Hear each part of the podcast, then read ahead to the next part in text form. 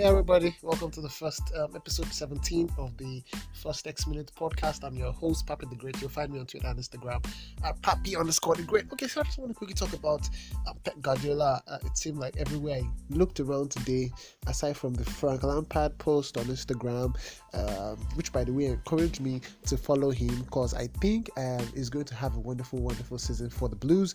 Um, uh, I kept seeing Pep Guardiola here, Pep Guardiola there.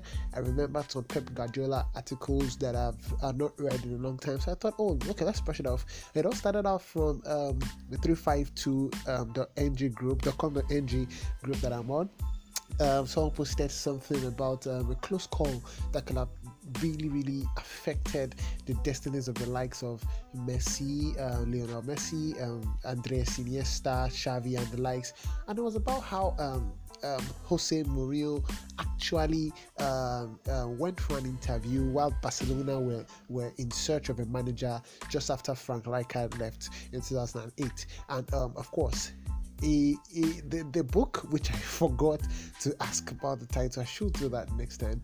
Um, just posted some, my friends posted um, an, an excerpt of the book, and it spoke about how Jose Mourinho presented a three-hour um, PowerPoint uh, or made a three-hour PowerPoint um, uh, presentation on how he would do well. And to make things even fascinating uh, he spoke about according to the book he spoke about how he was going to even give um, Pep Guardiola, who was manager of Barcelona Team B at the time, uh, Barcelona B as it's um, rightfully called, um, make him his assistant manager. Now, uh, maybe I should give you a few seconds to let that sink in.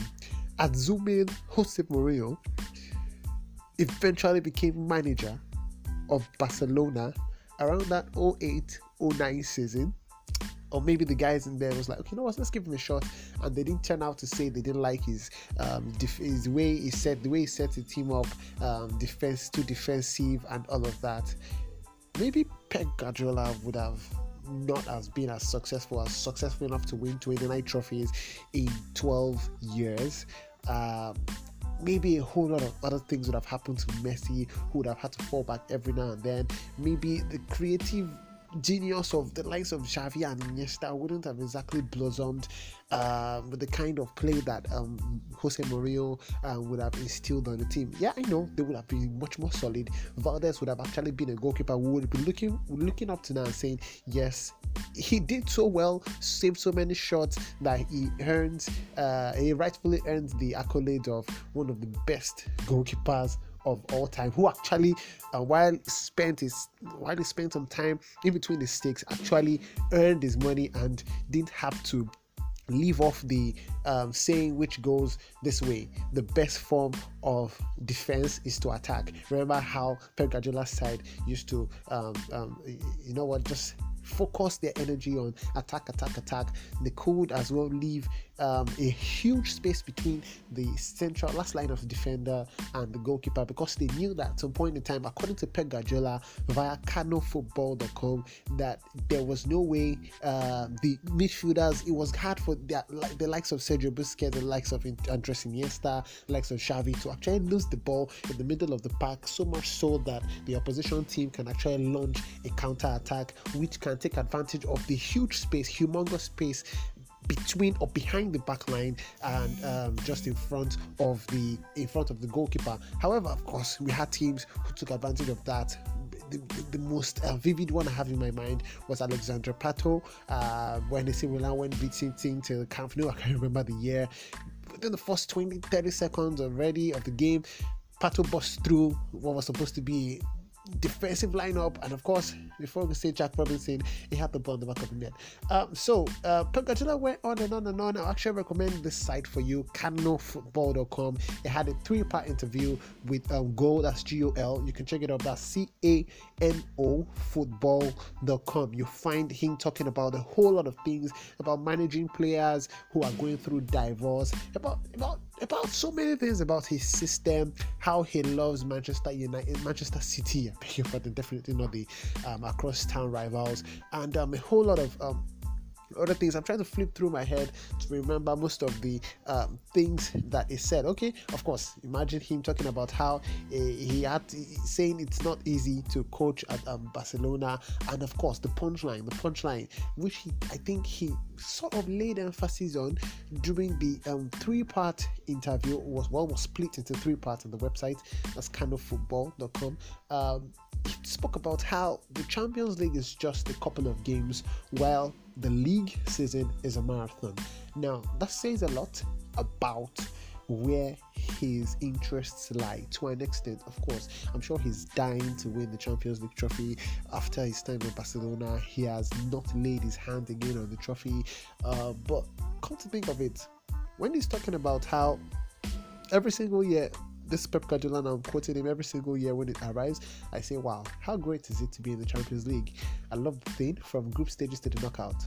Uh, then he went on to say, the league is different. When you lose in the Champions League, it's bad for two or three days. But in the league, you win on Sunday, then immediately think about the game on Wednesday and um, all of that. So he went on talking about how the, league, the Champions League is just uh, um, about uh, maybe luck to an extent, and how you need plenty of luck over the um, few games that you're going to play, um, home and away, and of course on your road to the final, compared to the league, especially the Premier League, which is especially tough because you have to play almost every three three uh, uh, um, days. Spoke about how the winter uh, winter in England lasts amazingly long and all of that.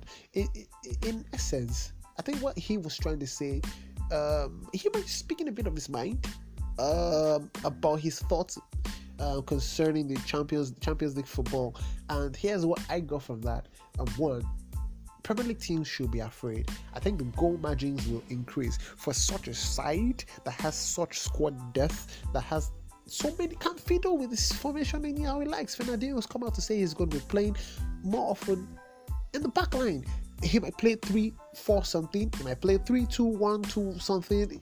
Pep is just it's just stink, tinkering with the side with each season that passes, with each game that passes. You never know which side Pep Guardiola is going to put out there to play for FPL players like me. It was a disaster when Aguero did not start over the weekend. But thinking of it again, I think his priority is to ensure that he his side keeps abreast, keeps ahead of the 19 other teams in the Premier League. And this makes life difficult for the likes of Spurs. This makes life difficult for the likes of um, Arsenal. This makes life difficult for the likes of, yeah, maybe rejuvenated after the 4 0 win over Chelsea. But in Manchester Derby, over legs, I don't think Manchester United stand a chance, especially with the shaky defense that they currently have right now.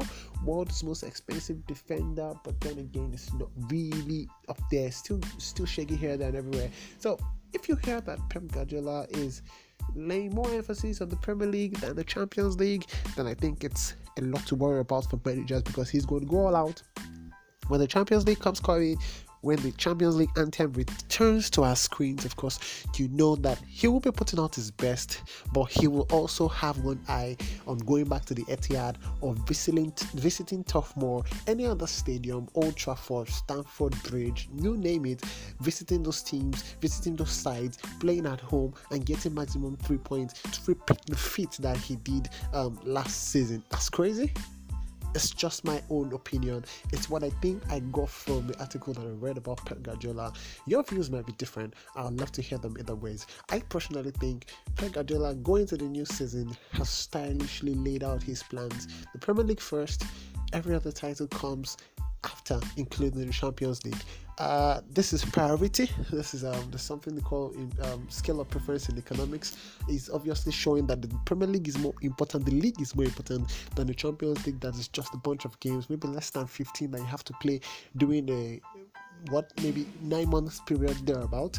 And he's showing the fans again that yes, the Premier League will not be easy to let go of. It won't be easy to snatch this title from my hands. We're going for the three-peat um, like none other has done before, back to back to back. But what do you think? Do you think he's just saying this for the purpose of media and behind the scenes, knowing how Pep Guardiola is? You know, he's trying to scheme a way of just making sure that all eyes are away from Manchester City and they go on ahead, go all the way to the final. You know, beating Ronaldo, Messi, and the likes, and just winning the trophy. What do you think? You can hit me up on Twitter and Instagram at Papi underscore the great. Thank you so much for the past 10, spending your past 10 minutes of your time with me. If you love this podcast, please, please, please, please share it with a friend. Um, it's usually unedited, so um, it's just me going on and on for 10 minutes thereabout. Share it with a friend, invite them, share the link, create a conversation about it. Send me a message. I'm always available to talk football on Twitter and Instagram at Papi underscore the great. This has been the 16th, 17th episode of the first X Minutes podcast. By the time you'll be hearing my voice again, it'll be episode 18. And I wish I'll be bringing something wonderful, something interesting again from the world of sport. For now, enjoy your weekend. Bye for now.